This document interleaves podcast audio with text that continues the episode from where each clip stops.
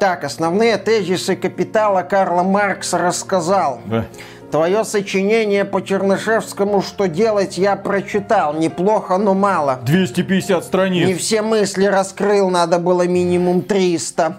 Так, а сколько раз отжался? 30. Сколько раз подтянулся? 10. Три километра пробежал? Забыл. И после этого ты хочешь, чтобы я тебе разрешил играть в этот твой компьютер? А ну быстро готовься к суровому будущему. Папа, ну я вообще-то взрослый человек, известный актер. Вот этот компьютер я вообще сам собрал. Можешь в моем инстаграме посмотреть. Генри, а если завтра война, а ты не готов? А если завтра война, я наточу свой меч на людей и полечу. Я Ведьмака играл и Супермена, знаю, как это делается. И вообще, меня уже друзья давно в рейде ждут World of Warcraft. Все, устал. Страшно за будущее страны с такой вот молодежью. Приветствую вас, дорогие друзья. Большое спасибо, что подключились. И мы сегодня собрались здесь, чтобы обсудить несколько животрепещущих тем. Во-первых, игры это не искусство. Во-вторых, игры вредны. И в-третьих, Константин Семин, который высказывает эти тезисы и который благодаря этому возбудил все игровое сообщество. К нам на стримы люди часто приходят. А что вы думаете по этому поводу? Ну, мы посмотрели эти ролики и, в общем-то, с некоторыми позициями товарища можно согласиться. Товарища Семина, потому что он заявляет себя как коммунист. А, это ни в коем случае не разбор роликов, как некоторые блогеры любят разбирать наши ролики. Нет, мы хотим здесь поговорить об играх, о некоторых мыслях, которые высказал Семин в своих роликах, и сказать, что мы думаем об этом и что мы думаем в целом о концепции игры искусств. Для начала Константин Семин выпустил противоречивый ролик под названием «Игры. Ритуальная реальность», где рассказывает о том, что игры это бесполезно, значит вредно, люди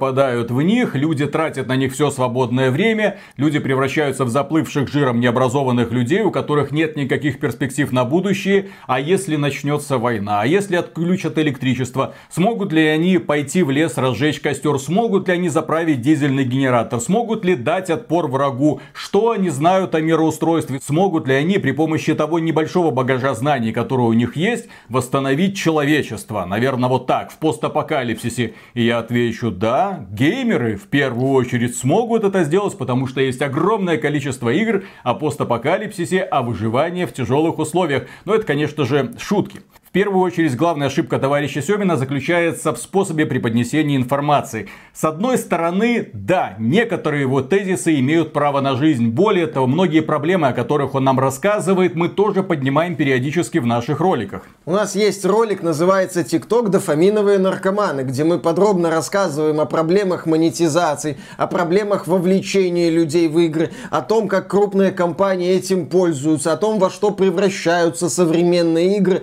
поскольку поскольку крупные компании хотят высасывать из людей все деньги. Не просто забрать у них деньги, а забирать деньги по мере поступления этих денег в кошельки людей. Мы эти темы регулярно обсуждаем, мы эти темы снова и снова поднимаем. Мы постоянно предупреждаем людей о том, что будьте бдительными в отношениях с крупными компаниями. Не верьте им, у них всегда есть какой-нибудь фокус, они хотят вас обуть. Это один из фундаментальных элементов, на которых этот канал, собственно, и построен. Но проблема риторики товарища Семина, на мой взгляд, заключается в том, что вот он обобщает все это и приводит это все к единой идее о том, что игры, по сути, зло. А игроки это необразованные люди, которым в будущем ничего не светит. Это главная ошибка этого ролика. Более того, товарищ Семин напомнил мне, почему я перестал смотреть телевидение в принципе. Потому что там передачи, ну особенно ток-шоу, делаются по похожему формату. Редактор поднимает какую-то тему. Находится в интернете быстро, много-много-много разных фактов.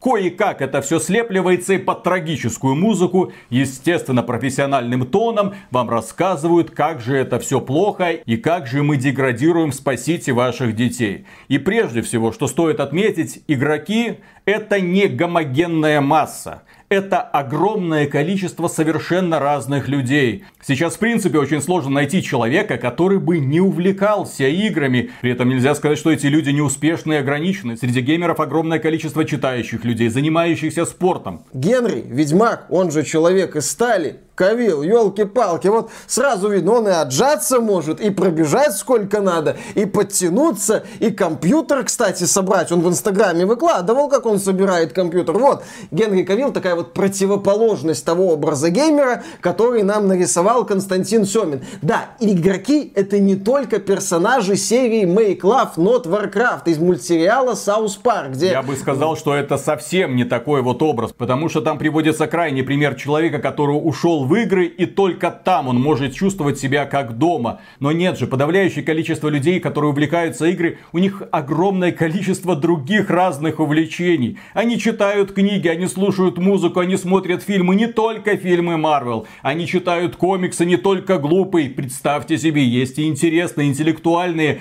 графические новеллы. Кроме этого, они ходят на работу. Кроме этого, они самосовершенствуются. Более того, многих людей игры сподвигают к тому, чтобы стать лучше. Для многих людей игры стали потрясающим источником вдохновения. Некоторые, послушав прекрасную музыку Акира Ямаока, решили, о, я попробую себя композитором, возможно, я могу что-то такое.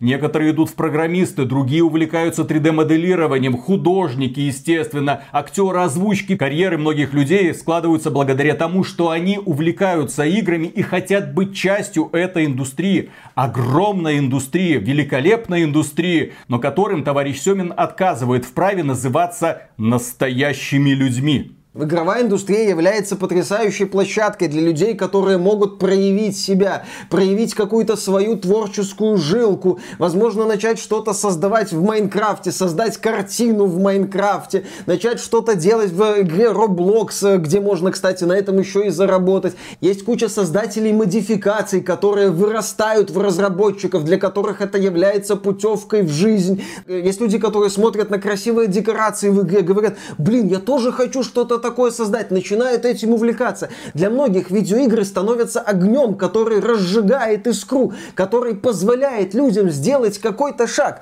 По-моему, ночь он не то чтобы был успешным человеком до того, как начал делать Майнкрафт, когда предложил людям свою идею. Видеоигры это потрясающая площадка для того, чтобы достучаться до огромного количества людей со своими какими-то идеями. Это не обязательно продвижение идей политических. Это могут быть идеи, как у того же ночью, как у того же Брэндона Грина, который предложил свои королевские битвы. Это именно что многогранная структура. Мы вот часто будем к этому возвращаться, к этой мысли в этом ролике, что игровая индустрия это очень многогранная структура, это очень разношерстная структура, это огромное поле, где существует просто нереальное количество разных групп людей. А нам приводит все к тому, что вот посмотрите, вот толстый плохо, мальчик, да. да, вот посмотрите, вы будете играть долго в игры, вы станете толстым мальчиком, мальчиком, который ничего не умеет, который не может отжиматься, который не может подтягиваться, который никогда не пробежит в своей жизни 3 километра. У которого сломан распорядок дня. Который никогда в жизни не встанет из своего компьютера, даже если рядом с ним поставить самый сочный и премиальный бургер, который только существует в этом долбанном мире. Я, кстати, обожаю бургеры, но я, к сожалению, хреновое доказательство вреда бургеров, ну, на вес человека. Может быть, во мне есть какие какие-то болячки, я не знаю. То есть не стоит это все сводить к такому вот банальному методу. А знаете, кто занимался похожим? Я вот когда смотрел эти ролики, я недавно проходил стрелогию GTA, э, посматривал в книгу Дэвида Кушнера «Потрачено», и в моей голове, да, всплыл образ одного замечательного в кавычках человека. Это адвокат Джек Томпсон. В свое время Джек Томпсон активно воевал против видеоигр и в том числе против игр серии GTA. И против геймеров и в против целом. геймеров да. в целом. И он продвигал идею о том, что в играх насилие это ужасно, это кошмарно, что сегодня там ваш ребенок убивает проститутку в GTA, а завтра он берет пистолет и идет убивать эту же проститутку в реальной жизни. Задумайтесь о будущем. А что если так случится, что сегодня ваш ребенок играет в GTA, а завтра ваш ребенок стреляет во всех уже на улице без разбора. Посмотрите, там даже против героя GTA полиция ничего сделать не может. Он уходит безнаказанно, а после смерти он вообще возрождается в больнице. Ай-яй-яй. Я когда смотрел на это, у меня натурально возникали вот такие вот ассоциации. Только что в данном случае мы имеем, ну, я бы сказал, упрощенный картофельный режим Джека Томпсона, потому что Джек Томпсон посещал телевизионные передачи, у него была адвокатская лицензия, он конкретно, так сказать, мог в том числе с юридической точки зрения на всю эту тему надавить. А здесь я наблюдал такой вот типичный пример очень взрослого, ограниченного, умного, я бы сказал, подожди, подожди, взрослого, Виталик. который лезет в тему, о которой не имеет ни малейшего понятия. Ну вот я что-то похожее и хотел сказать. То есть да, бесконечно взрослый, умный, начитанный, правильно начитанный человек, который многое понимает, но который берет вот глобальную сферу какую-то и приводит ее к простейшей точке. В случае с Томпсоном я убежден, что Томпсон жизни едва ли был каким-то законченным дураком. Он прекрасно понимал, что он делает. Он прекрасно понимал, что он зарабатывает себе в том числе общественные очки. Просто это все для него потом не очень хорошо закончилось, что логично. Так и здесь. То есть человек подходит к видеоиграм и говорит, что это пустая трата времени, путь к ожирению, путь э, к деградации, как в свое время Томпсон говорил, что э, игры с насилием это путь к насилию в реальной жизни. Кроме этого, в ролике Константина Семина нам показывают ограниченность геймеров. Он задает им вопросы, там гоняет их по историческим датам, личностям, мол, кто это, что это, когда это было, а они не знают. Ну, знаете, вот эти вот пранки на улицах. Расскажи, кто такой Ленин. А я не знаю, что-то дедушка, вроде какой-то дедушка, чей-то дедушка. А, ну, понятно, хорошо. Вот посмотрите, в кого они превращаются, как они деградируют. В ролике также прозвучала великолепная фраза, о чем с ними говорить, если они не читали Чернышевского. Да елки-палки, люди живут не прошлым, люди живут настоящим, у них слишком дохрена забот, у них учеба идет, они не учатся на истфаке, они увлекаются технологиями. Если сейчас гонять Семина по истории игровой индустрии, я не думаю, что он назовет хоть одну дату или хоть одного известного человека. И это ни в коем случае не является показателем его ограниченности. Нет, он просто не специалист в данном вопросе. Это нормально. Зато он знает историю, поэтому может выходить на улицу и чморить подростков из-за того, что они плохо учатся в школе. Или им настолько плевать, что у них эти знания, которые они в школе получили, моментально выветриваются из головы. Как, в общем-то, и когда учился я, вся эта русская классика, которую нам преподавали, ну, Достоевский что-то, Толстой что-то на французском. И да, только когда уже закончив школу, я начал снова знакомиться с классикой, я понимаю, насколько плохо выстроена образовательная программа, по крайней мере у нас была тогда, в 90-е в Беларуси. Потому что людям неподготовленным вдалбливали, точнее пытались в голову вдолбить ценности, которых они не разделяют и не понимают. И, естественно, это вызывало исключительное неприятие. Зато, если бы сейчас вот этих подростков погонять по другим вопросам, о, я думаю, они поставили Семина товарища в тупик. Кроме этого, когда мы говорим, что игроки это не гомогенное общество, что это огромное количество совершенно разных людей, которые увлекаются совершенно разными вещами. Нужно иметь в виду, что игры бывают совершенно разных жанров. Они бывают мультиплеерными, рассчитанными на быстрые сессии, на долгие сессии, что они бывают бывают одиночными, повествовательными или просто красивыми.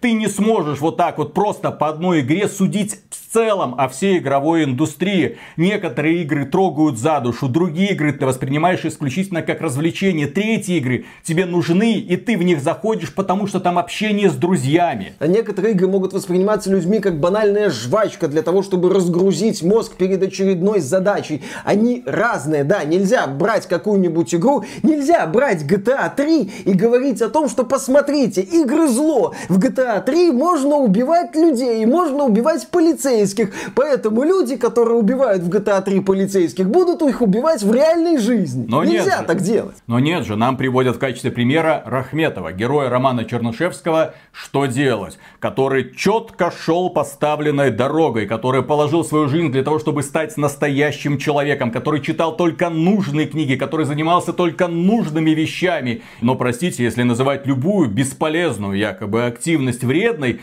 а этим как бы являются игры с точки зрения товарища Семина, то сюда же нужно отнести, в общем-то, практически все, чем занимается человек в процессе дня. Это и рутинная работа, которая вряд ли его возвышает, это просто средство заработка денег. Это, естественно, времяпрепровождение дома. Окей, игры зло, это плохо. Человек берет какую-нибудь развлекательную книгу, чтобы мозг разгрузить. Представьте, есть люди, у которых работа настолько тяжелая, что они приходят домой и смотрят в стену, лишь бы как-то этот клубок мыслей привести в порядок. Или смотрят пустые сериалы, или читают новостные ленты, нагружают свою голову знаниями, которые им нафиг не нужны. Но все это нужно просто для того, чтобы отвлечься. Или смотрят новостные программы, или смотрят YouTube, например, того же самого Семина, нисколько не обогащая при этом свой внутренний мир. Человек просто сменяет одну деятельность на другую, чтобы расслабиться.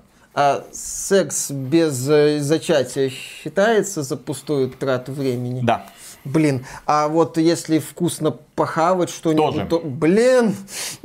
Ты будешь есть то, что тебе сказал товарищ Семин. Ты будешь читать книги, одобренные товарищем Семиным. И заниматься Твой... сексом в позах, одобренным товарищем Семиным. Товарищ Семин тебе напишет распорядок рабочего дня с твердым указанием, сколько раз ты должен подтягиваться, отжиматься и сколько бегать. Я, кстати, могу подтянуться 10 раз, могу и больше. Могу отжаться 30 раз, могу и больше. Могу пробежать 3 километра, но я считаю это недостаточной нагрузкой. Товарищ Семин, 10 километров, да? 10 километров слабо. Если не пробегаем 10 километров, не имеем право записывать ролики на ютубе. Не надо. Похожая логика, блин, но это просто глупость.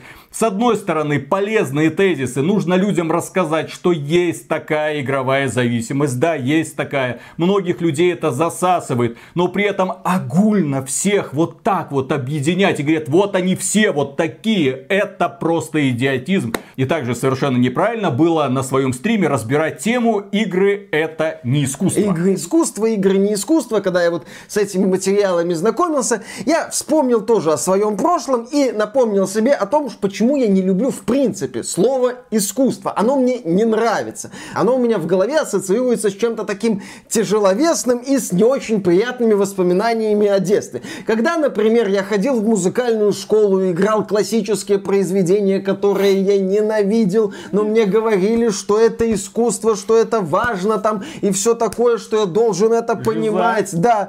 А с нелюбимыми мной уроками мировой художественной культуры, где мне рассказывали, что искусство, что правильно, что неправильно, почему что-то там нравится должно, почему вот это красиво, почему это некрасиво. А я этого уже тогда не понимал, почему вот это вот красиво считается кем-то, наверное, э, какой-то командой очень умных людей, умудренных опытом, они сказали, что вот это красиво, а это вот не считается. Почему, да, вот та же русская литература, это искусство, это круто, читай вот это. Я пытался тогда это читать, я многие произведения прочитал, но я не впечатлен впечатлился вообще не тем же «Войной и миром». «Войну и мир» я, кстати, в принципе недолюбливаю, считаю это затянутой и скучной, в общем-то, графоманией. Впоследствии мне начал нравиться Достоевский, но уже с возрастом. То есть вот в меня вбивали вот это вот понятие искусства, что вот это искусство, это так надо, это хорошо, это правильно, ты будешь это все понимать. А у меня это вызывало отторжение. И поэтому у меня по жизни, в принципе, слово искусство ассоциируется с чем-то таким вот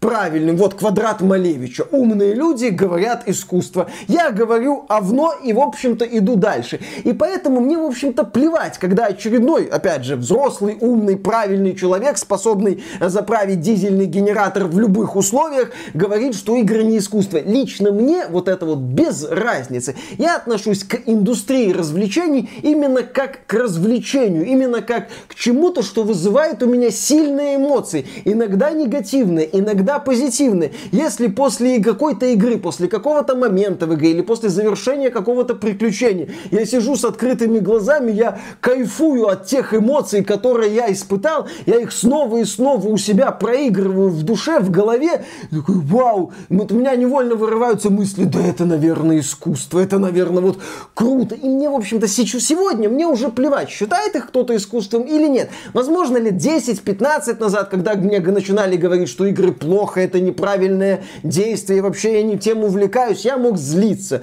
Но вот с возрастом я понял, что если человек не считает игры искусством, пусть не считает. Собственно, среди представителей игровой индустрии есть люди типа Хидео Кадзимы, например, Хидеки Камия, знаменитые геймдизайнеры. Люди, создавшие, ну, по крайней мере, в игровой индустрии так считаются, шедевральные проекты. Metal Gear Solid или Devil May Cry. То есть, пожалуйста. Но они говорили, что и не считают игры искусством. Да, пожалуйста, они тоже не считают. Но они создают потрясающее произведение, которые вызывают споры, которые вызывают мощный отклик у людей, которые вызывают у людей мощнейшие эмоции. Эмоции, которые они проносят через всю свою жизнь. Люди говорят, рыдали да. в финале Metal Gear Solid 3. Да, можно говорить, а что тут такого? Много людям не надо, дескать, чтобы порыдать. Но есть игры к сегодня, которые вызывают сильнейшие тоже эмоции, в том числе интерактивом, даже не в том числе, в первую очередь. Чем еще сильные игры? Это интерактив. Ты не просто читаешь, как там какой-то герой становится лучше. Ты иной раз говоришь, ну герой какую-то фигню творит, ну неправильно он делает. А в играх тебе говорят, да пожалуйста, ты можешь поступить вот так или вот так. Ну не во всех играх, в ролевых играх. Есть не так давно вышла игра Disco Elysium называется, где есть и про коммунизм, и про поиск себя в этом мире. И у меня были ассоциации с тем же преступлением и наказанием Достоевского, когда ее проходил. Но там вот чем мне эта игра зацепила, что ты можешь по-разному воспринимать этот мир. Ты в этой игре можешь пить, принимать известные вещества и погружаться вот в эту странный диско-элизиумный танцевальный какой-то мир, который не имеет отношения к реальности. по полной. Да, деграднуть попытаться. Или напротив, отказаться от приема алкоголя и попытаться себя за волосы вытащить, принять свое прошлое и сделать что-то правильное и заставить максимально пофигистического пацана тебя уважать. И в конце игры, вот у меня так получилось, и в конце игры такой, да, да, круто. И это все было в том числе с интерактивом, что я влиял на вот эти вот вещи. Кстати, разработкой диска Elysium занимался человек, который на писательском поприще не снискал особых успехов. И для него игровая индустрия стала вот в этим вот билетом к успеху. Благодаря ему, благодаря его команде, диск Elysium стала успешной игрой, получила ряд наград в рамках церемонии The Game Awards, обойдя в том числе громкие имена. Это было круто.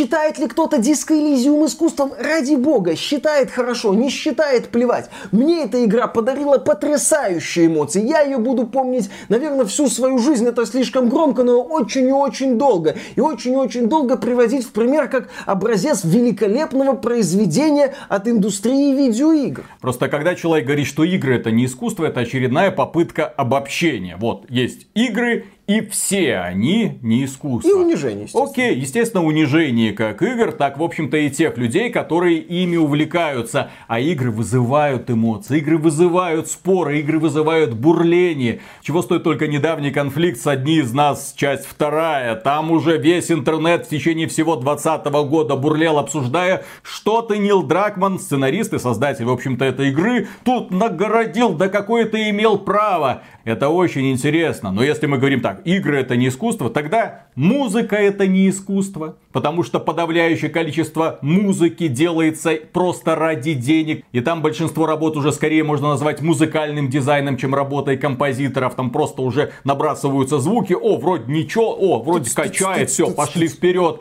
Книги это не искусство, потому что подавляющее количество произведений, которые писались тогда и сегодня, пишутся для зарабатывания денег, как конвейер. Просто автору приходит заказ, он снова и снова и снова долбит это, потому что публика хочет продолжения. Фильмы это не искусство, потому что подавляющее количество картин делаются опять же ради заработка денег. Но есть искусствоведы, которые говорят так, вот этот фильм это не искусство, а вот этот фильм это искусство. Но искусствоведы тоже не являются истиной в конечной инстанции. Не так давно, какие-то сто лет назад, художественные критики поливали дерьмом импрессионистов, говорили, что это за мазня, Разве это талант? Да что это такое? Потом сюрреалистов также гнобили, потом абстракционистов, потом трейбалистов и так далее, и так далее. Появлялись новые направления живописи, И каждый раз художникам приходилось доказывать, что это искусство, а не мазня. Но, правда, все это в итоге вылилось в известную сцену из фильма «О чем говорят мужчины», когда ты ходишь по музею современного, современного искусства. искусства и не понимаешь, это туалет не работает или это искусство, произведение такое, туалет не работает. Когда люди уже перестали понимать, а что это? А еще, о чем говорят мужчины, был великолепный момент с Тищенко, да, что вот эта картина написана каким-то уважаемым художником, кто слышал, никто слышал, вот он что-то знает, и она может стоить там несколько тысяч долларов. Почему? Потому что Тищенко, потому что умные взрослые люди, которые в этом разбираются, рассказали тебе о том, что тебе это должно нравиться, потому что это круто. Мы, кстати, недавно поднимали тему, в играх же тоже похоже есть, когда говорят, вот это нравится, это 9 из 10, 15 из 10. Так рассказали умные люди из верхнего интернета. А человек говорит, нет, мне это не нравится. В парадигме игры не искусства, на мой взгляд, проще смириться с тем, что тебе какой-то общепризнанный шедевр не нравится. Окей, это не искусство, сюда не применимо вот эта вот терминология искусства ведов, умных людей и прочего. Нет, здесь вот мне не понравилось, зажибись, тебе не понравилось, иди дальше. Найди то, что тебе нравится. Тут куча вариантов, множество вариантов. Далеко не все они плохие. Это нормально, что что-то не нравится. Со временем я, правда, пришел к очень удобному для себя решению всего этого искусствоведческого вопроса. Что искусство, что не искусство. Я перестал слушать критиков. Я начал оценивать произведения, какие эмоции они вызывают лично у меня. Если мне книга не нравится, она мне не нравится, даже если она подписана толстым. Если произведение меня захватывает, я прочитаю все книги этого автора, хотя считается, что это какой-то там бумажный ширпотреб. Или некоторые классические композиторы, например, Бетховен, ну я не знаю, тяжеловесен для меня, да? Вивальди прекрасен, но при этом я не скажу, что Вивальди лучше Рамштайн. Мне нравится Рамштайн, мне Рамштайн нравится больше, чем Вивальди. А мне Леди Гага нравится больше, чем Вивальди, хотя Вивальди что-то играл. То же самое касается по поводу фильмов. Я, например, считаю «Криминальное чтиво» одним из лучших фильмов. Библейская история, елки-палки. Практически да. В то же время Константин Семин, когда он пытается донести свою мысль, он, к сожалению, слишком зависим от экспертов, так сказать. Он приводит чужие цитаты, мол, посмотрите, гениальный научный фантаст Рэй Брэдбери не считал игры искусством. Человек, родившийся в 1920 году, ну... Ну окей, человек, который не увлекался играми, очевидно, человеку, которому игры были чужды,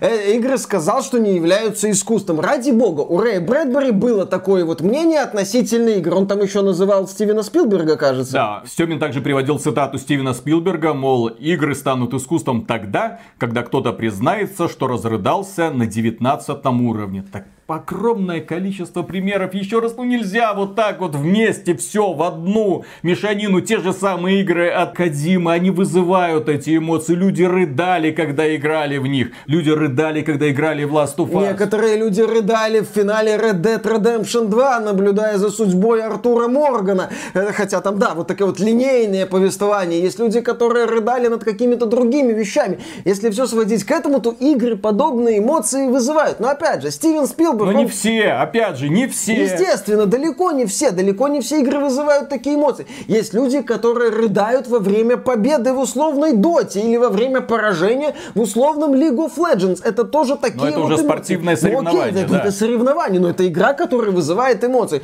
Ну, проверку Стивена Спилберга, если мы опускаемся до таких вот сравнений, грубо говоря, проходит. Ну, это как рыдание футболистов, когда они там забивают или там выигрывают в каком-нибудь матче. Это, мягко говоря, не срежиссированная автором ситуации. Окей, с, опять же, срежиссированный автором ситуации. С одной стороны, вот у нас видеоигры вот срежиссированные автором ситуации, а с другой стороны есть куча видеоигр, где э, игроки являются, ха-ха-ха, сами себе режиссерами и генерируются эти ситуации в результате взаимодействия игроков. То есть есть куча вариантов, много сторон, как можно посмотреть на это все. Приводить примеры, да, людей, которые слабо относятся к игровой индустрии, на мой взгляд, это странно. Дедушка Я понимаю, ну окей, еще раз, великий режиссер, но как какое отношение он имеет к видеоиграм. Medal of Honor, ну, да, Light Assault. Он, значится сценаристом у этой игры, окей, и разработчики Medal of Honor Light Assault э, тырили сцены из э, фильма «Спасение рядового Райана». Замечательно.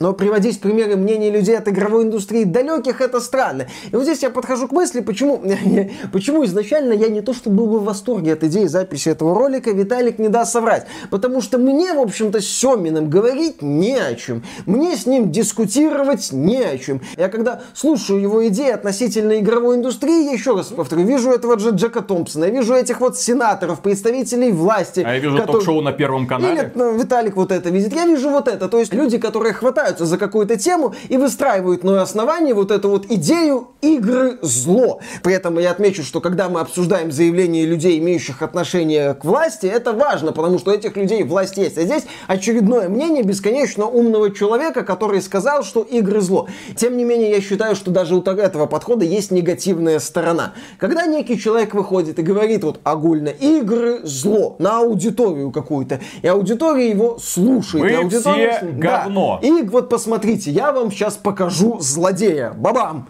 Видеоигры, злодей ужасный, кошмарный, страшный злодей. В это время компании типа Mail.ru, Plarium, создатели разнообразных донатных помоек, не, не игр вот этих вот, то есть продуктов, призванных выкачивать из вас деньги, они в это время такие, спасибо, а им это надо. Для них это выгодно, потому что сейчас вот все сообщество, все фанаты игр говорят, ну что это за фигня, ну ребята, ну это же бред полный. В принципе, лет 20 назад, когда шел прессинг на игры по насилию, тоже все объединялись. Ну там игровая индустрия была поздоровее. А сейчас в игровой индустрии тонна проблем, связанных с монетизацией, связанных с обманом игроков, связанных с превращением игроков в дойных коров. Ну вот э, такая риторика говорит, так, ребята, погодите, игры, они в принципе говно. И, соответственно, вот игровое сообщество, до которого эта идея доходит, они начинают это защищать, что логично. А компании типа Mail.ru, Plarium такие говорят, окей, защищайте.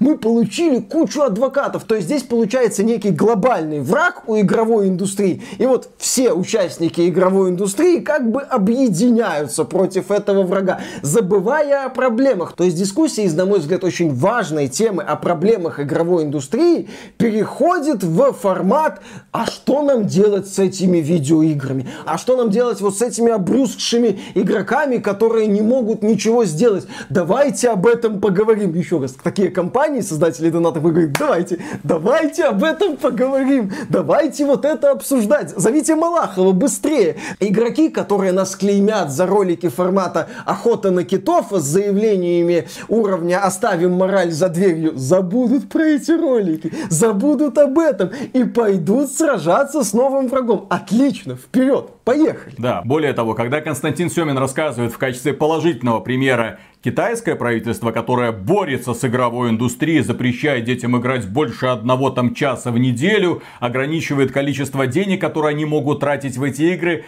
Опять же, выпадение из темы, непонимание контекста. Почему в Китае это происходит? Потому что в Китае игровая индустрия складывалась совершенно иначе. Она совсем не напоминает ситуацию у нас.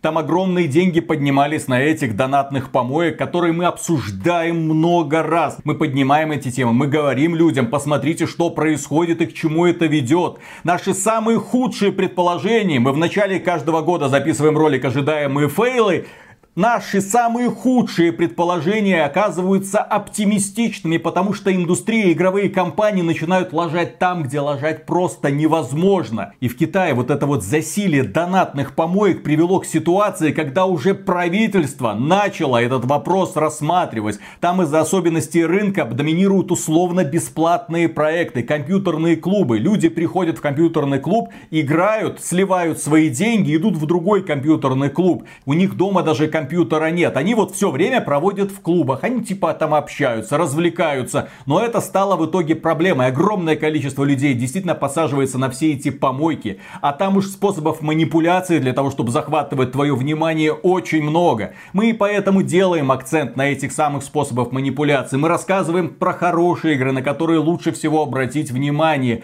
Это стало причиной того, что китайское правительство вмешалось и начало вносить серьезные ограничения. И именно Именно из-за этого китайские игровые компании сейчас делают такие сумасшедшие инвестиции в западный игровой рынок. Сейчас та же самая компания Tencent, только и слышишь, там где-то купили долю акций, здесь они купили какую-то студию, здесь они запускают какой-то проект, здесь они вложились в какую-то российскую студию. Да, потому что для них там наступили плохие времена, и они все свое внимание переключают на западные рынки, где аудитория, во-первых, куда платежеспособнее, и эта аудитория готова свои деньги деньги тратить. При этом правительство этих стран не обращает на это никакого внимания. Та же самая игра Genshin Impact, елки-палки, миллиарды зарабатывает, миллиарды. Хотя, казалось бы, девочки в мире там бегают, сражаются с монстриками, как можно зарабатывать такие деньги? А вот так, разработчики делают, что девочки выпрыгивают из лутбоксов, и в итоге люди прям в экран монитора швыряют сотни и тысячи долларов.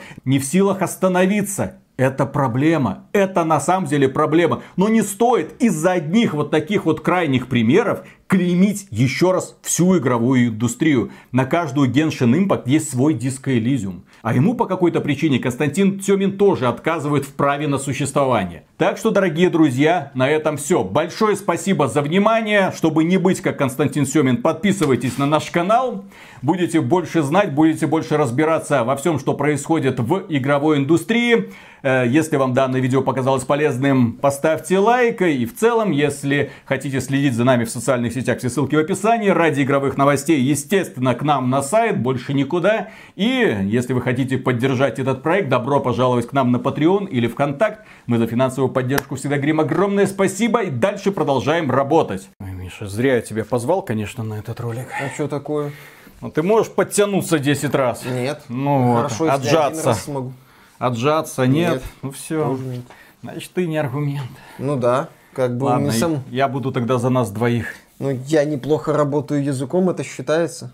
Ну, может быть, но Семину вряд ли понравится. Ну, не. Он вроде не тех взглядов. Извините. Да и ты тоже. А, Согласно оценкам некоторых экспертов, после глобального конфликта может наступить матриархат. Нет. Нет, нет, Не. Миша, нет, ладно. Если, значит, в процессе глобального конфликта с учетом феминизации западного сообщества, я себя найду, не переживайте.